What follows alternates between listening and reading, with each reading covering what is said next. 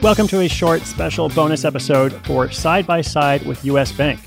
This is a limited series in collaboration with our show and others. And among other things, this series looks at the gaps that exist socially, economically, and financially, and how they differ based on class, race, and gender. It's great that a major national bank is willing to have tough conversations like this one so publicly so that we can all listen and learn from each other. You can follow or subscribe to the series wherever you listen by searching Side by Side with US Bank or visit side by side with usbank.com. In this short episode, you'll hear comments from Tim Welsh. Tim is the Vice Chair of Consumer and Business Banking at US Bank, responsible for 30,000 of the bank's employees. I spoke with him from his Minneapolis office and asked about how small businesses are faring in the post pandemic economy. We talked a lot last year about how businesses are doing during the pandemic. How are they faring as we come out of the pandemic?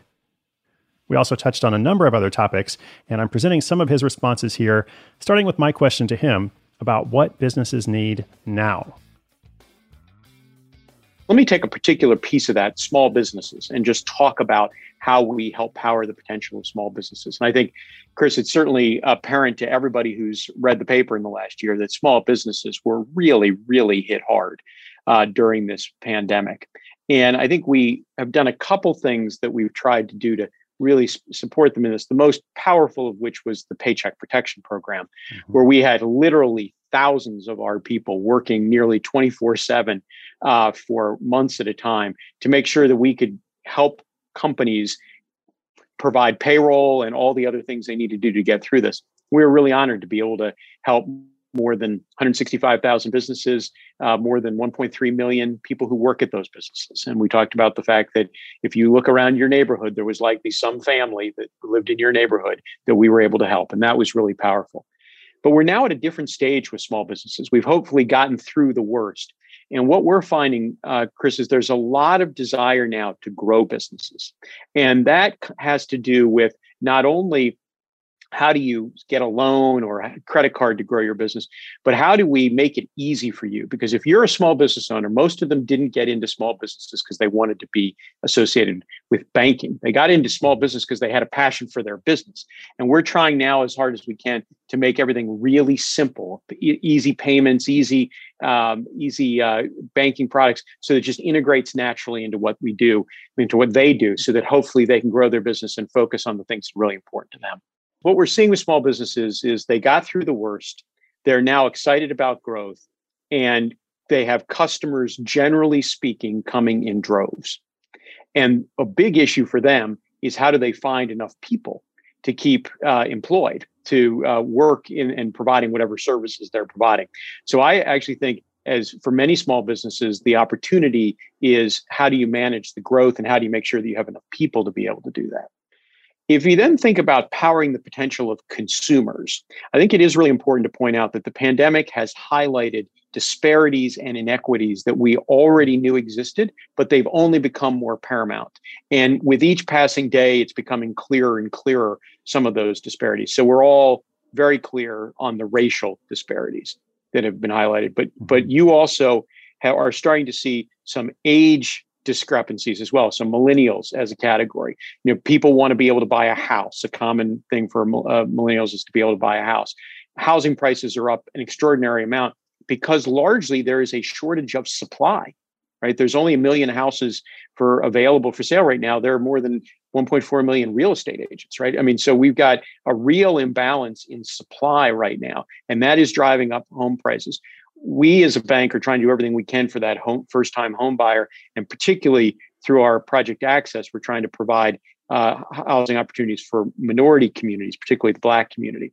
Um, the other area we're seeing a lot of inflation is used cars and car prices in general driven in part by the chip shortage and just the overall aggregate demand and so, what I think there for younger people, there is a real squeeze, and uh, because you can't, it's hard to buy a house, and cars are getting more expensive.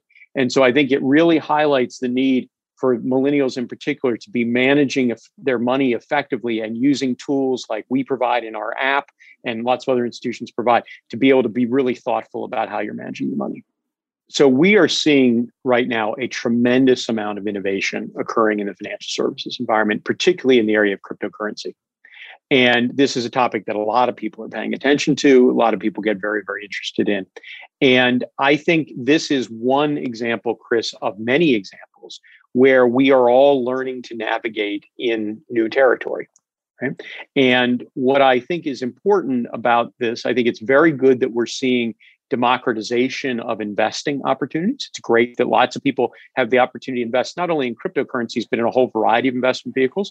Because one of the most important things, and particularly for millennials, is to be able to save money. And you should be saving money in all kinds of different forms.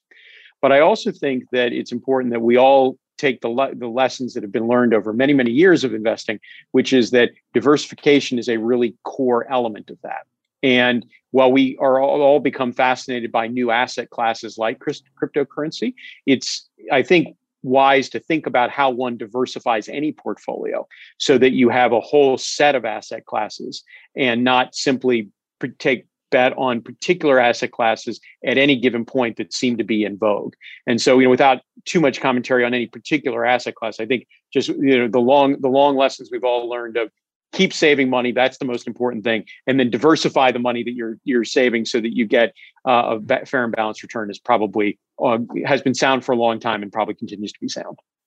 One of the most important trends that I see going forward is I think we all learned in the pandemic about uh, inequities and injustices in ways that we hadn't particularly been paying attention to before. And I, one of the things I am personally most excited about is in the community where I live, which is Minneapolis, St. Paul, and in communities all across the country, I am seeing countless people and countless companies asking themselves every day what they can do to create a more just society and how we can hire more people of color, particularly those in the Black community, how we can hire, or excuse me, how we can provide mortgages to a wider range of people, I, and countless other things that you're seeing. And I think if one, if a decade or two from now we all look back and say we use the pandemic to create a more fair and equitable and just society, boy, none of us would ever wanted to go through a pandemic, but that would be a pretty good outcome. Uh, that would be a, a, change. And I think I see that in a lot of different places. I personally am trying to do everything I can in my community on that front and support others who are trying to do similar things.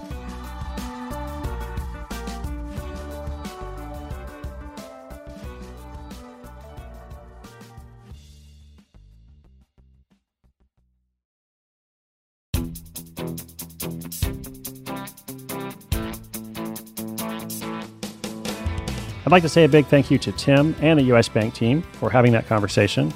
I learned a lot in talking with him, and I also really appreciated his candid and direct approach.